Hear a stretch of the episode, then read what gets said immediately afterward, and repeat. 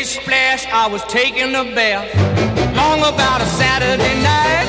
Yeah. 점심 먹고 유쾌한 시사 디저트 한 입. 최영일의 시사 본부. Well, I stepped out the tub and put my feet on the 네, floor. 오늘의 마지막 코너 IT 본부 본격적으로 시작하겠습니다.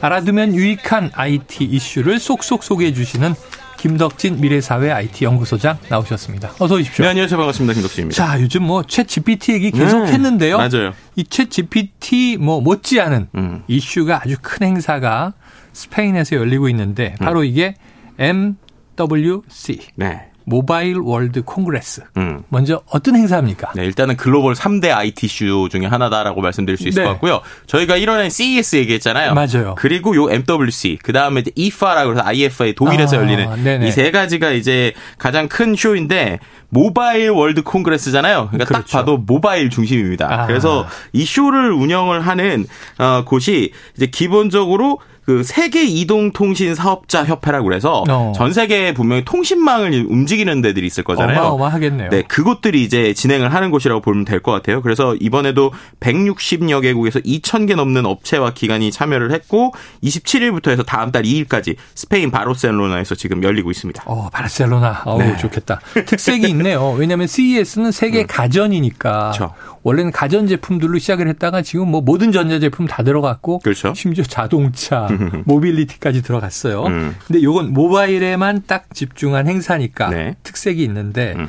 자, 올해가 좀 다른 때보다 높은 관심을 보이고 있다. 네. 이유가 있다면서요. 네, 두 가지 이유가 있는데 첫 번째는 이것도 이제 일반적인 쇼랑 비슷하게 코로나 때 좀 침체됐다가 아, 3년 동안. 음. 다시 이제 크게 크게 되는 게 있고요. 두 번째 이게 더 큰 건데요.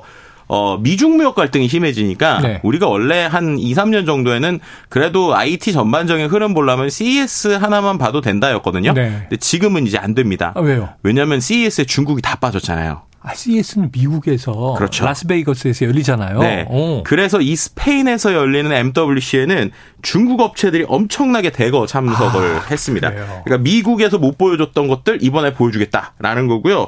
심지어 어느 수준이냐면 화웨이라고 하는 이제 통신사 이제 우리가 아는 스마트폰. 만드는 그죠? 전체 주요 전시관이 7개인데 음. 7개 중에 한 개를 통째로 빌렸어요. 이 화웨이가. 아. 네, 그러니까 이번에 쇼에서 7분의 1 정도 사이즈니까 엄청나죠. 한 회사가. 부스가 아니고 네, 아예 통으로 전시관 한 하나를 네, 전시관을 통으로 빌렸습니다. 화웨이관. 네, 그렇게 해서 이게 실제로 어 이제 뭐 거기 가신 분들 얘기를 들어보면 삼성전자 한 다섯 배 이상 정도의 크다 어. 이렇게 얘기를 할 정도고요. 그만큼이나 이제 중국 업체들이 본인들의 위력을 좀 보여주겠다고 열심히 하고 있고 이제 미중 무역 갈등 계속되면 결국 IT 전반적인 흐름을 보려면 네. CES 그리고 MWC까지 같이 챙겨봐야 되는 뭐 이런 상황이다 이렇게 설명드릴 수 있습니다. 실제 중국의 기술 수준은 음. 어느 정도로 보이나요? 그러니까 이번에 나온 거를 보면 그냥 한마디로 설명하면 어, 삼성전자 잡겠다. 아, 예. 이게 왜냐하면. 음. 네 수많은 스마트폰이 등장했어요. 근데 대부분의 스마트폰이 그냥 삼성전자의 카피캣에 가깝습니다. 어. 그래서 접는 것도 이제 옆으로 접는 거, 위아래로. 접는 거 이거 다 나오고 있고요.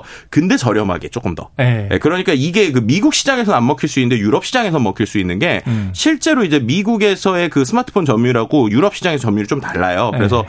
어, 유럽만 해도 이제 삼성전자 1등이긴 한데 애플의 점유율보다 오히려 이런 애플의 점유율을 예를 들어 미국에서 애플이 딱 압도적이고 그 미- 이제 삼성이 그 다음에 이렇게 치면 오히려 유럽에서는 삼성전자랑 그리고 애플 이 있고 그 다음에 중국 회사들이 꽤 많이 아. 차지하고 있습니다. 네네네. 왜냐하면 이제 가성비 중심의 폰들이 상당히 잘 나가요. 저가용으로. 네, 네. 그러다 보니까 오히려 어, 우리의 기술도 보여주고 이게 실제로 중국에서는 좀 매출이 나오다 보니, 아니, 그 유럽에서는 매출이 나오게 어. 되니까 본인들의 실력을 보여주고 있는데요. 뭐 그렇다고 뭔가 완전히 혁신적이다라고는 할 수는 없지만 어쨌든 기존에 있던 것들 잘 따라왔다라는 거고요. 음. 네네. 그리고 또 한 가지 의미 있는 거는 어, 우리가 알는 샤오미 있잖아요. 예, 샤오미. 샤오미에서 어, 한 180만 원 정도 되는 플래그십 폰을 하나 이번에 처음으로 냈다는 어. 거예요. 근데 그게 뭐냐면은 그 요즘에 보면 삼성전자도 그 카메라의 화질에 상당히 집중을 하고 그렇습니다. 있잖아요.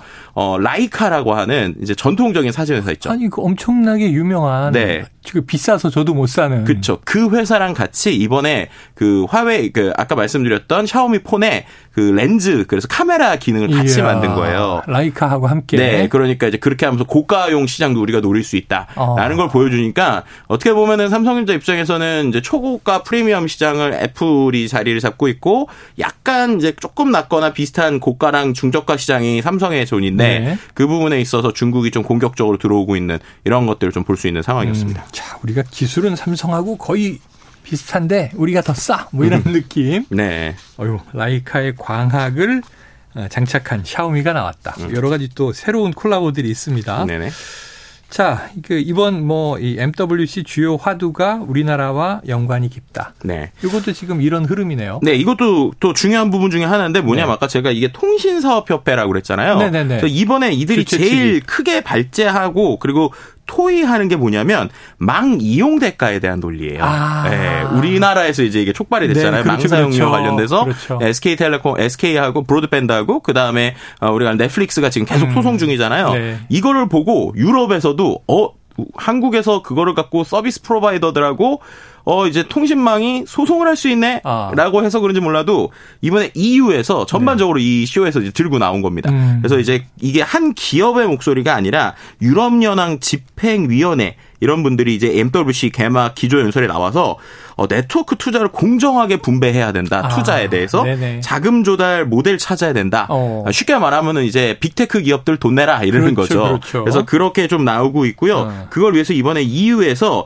어 이제 Gigabit Connectivity Act라고 하는 어떤 새로운 법안에 대한 지금 의견 의견 수렴 절차에 음. 맞췄어요. 근데 이게 쉽게 말하면 어 그 망을 쓸 때 아까 말씀드렸던 서비스 프로바이더 뭐 구글이나 네네. 뭐 이런 곳들 뭐 페이스북이나 이런 데한테 투자 부담에 대한 의무를 담은 조항입니다. 아, 그래요. 예, 그렇게 하면서 이거를 이제 같이 지금 논의를 하고 있고요. 그래서 이런 부분에 있어서 아무래도 이제 우리나라 입장에서는 예전에는 우리나라의 어떤 법규들이 해외 걸 음. 따라갔는데 지금은 오히려 우리나라에서 지금 얘기되고 있는 것들을 유럽에서 좀 지켜보면서 따라가는 뭐 이런 현상들이 좀 발견되고 있다 이렇게 말씀드릴 수 있을 것 같습니다. 그래요. 자, 우리나라 기업들이 이런 국제 행사에서 약진해 왔어요. 네네. 그럼 지금 여기 이 모바일 음. 그 World Congress 네. 우리나라는 어때요? 우리나라 기업 참가 현황은? 네, 실제로 이제 많은 기업들이 뭐 100여 개 이상 기업들이 참여를 했고요. 근데 예. 그 중에서 역시 통신사들이 아무래도 중심이겠죠. 그래서 우리나라의 통신사 하면 이제 SK, KT, LG, U 있잖아요. 그렇죠. 원래 3사가 모두 다 참석도 하고 대표도 참석을 하기로 돼 있었는데 U 플러스는 아시겠지만 최근에 고객 정보 유출 이런 아. 이슈가 있다 보니까 부스도 정리하고 이제 고객 내부 단속하겠다 이런 사장도 아. 안간 상황입니다. 네네. 그래서 이제 SKT랑 KT를 중심으로 움직이고 있는데 음. 이 두 회사의 좀그 방향성이 비슷해요. 음. 어, 첫 번째는 이제 우리가 통신만 하는 회사 아니다. 그래서 AI를 전반적으로 하겠다라고 어. 하는 방법. 그리고 두 번째는 전반적으로 할 때 혼자 못하니까 예, 예. 파트너십을 좀 구축하겠다. 아. 그래서 다양한 회사들의 뭐 투자를 하거나 파트너십을 맺는 것들. 그리고 세 번째는 이제 우리가 메타버스라고 하는 키워드 놓지는 않겠다. 계속 음. 가겠다. 그래서 메타버스 체험형 이런 것들이 나오고 있고요. SK 같은 SKT 같은 경우에는 어 흥미로웠던 것 중에 하나가 지금 쇼에서도 화두가 되는 건데 음. 어 우리가 이제 드론 있잖아요. 네네네. 그러니까는 SKT가 이번에 그 쇼가 원래 모바일 쇼니까 그렇죠. 해봤자 스마트폰 이나 장비 이런 게 나오는 쇼인데 네. 처음으로 이제 실사 사이즈의 그 나르는 드론 어. 이거를 거기다가 지금 설치를 했어요. 그래요. 래서 그 안에서 이제 실제 밖에는 프로, 날지 못하고 아. 밖에 프로펠러도 돌고 안에 타면 VR 기기도 끼고 체험도 하는데 아. 그게 이제 Joby라고 해서 미국에서 실제로 이 경량 항공기의 승인을 받은 회사랑 어. SKT가 지금 그 독점으로 계약을 맺었거든요. 네. 그래서 그걸 갖고 이제 이렇게 우리가 날아다니는 것도 이제 통신사에서 하겠다라고 하는 좀 어떤 그 성향을 보여주고 있고요. 뭐 그 외에 다른 회사들 도 되게 다양한 전략을 가지고 움직이고 있는 상황이다. 그리고 또 한 가지 음. 흥미로운 거는 어 최근에 이제 삼성전자가 이제 우리도 VR, XR 할 거야라고 하면서 소위 반 애플이라는 네네네. 전략을 이제 보여주면서 우리도 기계 만들 거야 이랬거든요. 어. 그랬더니 이 쇼에서 이번에 SK 부스에서 같이 이야기를 하면서 어 그럼 그 기계를 SK에서 만들 에, 삼성에서 만들면 SK랑 협력하시겠어요? 그랬더니 어 물론입니다 하면서 국내 통신사들끼리 혹은 기계와 통신사들의 협력 이런 모습도 지금 계속 그 쇼 안에서 이루어지고 있다. 뭐 이런 얘기 도 같이 드릴 수 있을 것 같습니다. 모바일이 이제 모빌리티하고 결합이 돼서 네, 그렇죠. 모바일은 이제 이제 뭐좀 물질적이진 않지만 음흠. 통신 정보가 움직이는 거였고 모빌리티는 이제 사람이나 뭐 물건이 이동하는 거였는데 음. 결합돼 나가는 것 같습니다. 또 하나는 뭐 그동안 계속 얘기했던 챗GPT 네. 이른바 이제 생성형 인공지능도 많이 또 연결돼 있다고 하니까 다음 시간에 또 전해 주시죠. 네, 알겠습니다. 자, 오늘 IT 본부 여기서 정리하죠. 김덕진 미래사회 IT 연구소장이었습니다. 말씀 고맙습니다. 네, 감사합니다. 예, 자, 시, 2월의 마지막 날이죠. 2월 마지막 날 최영일의 시사본부 준비한 내용은 다 전해 드렸습니다. 내일 3월 1일 3일절인데요. 저희 이제 정상적으로 이, 저 생방송으로 진행을 하고요.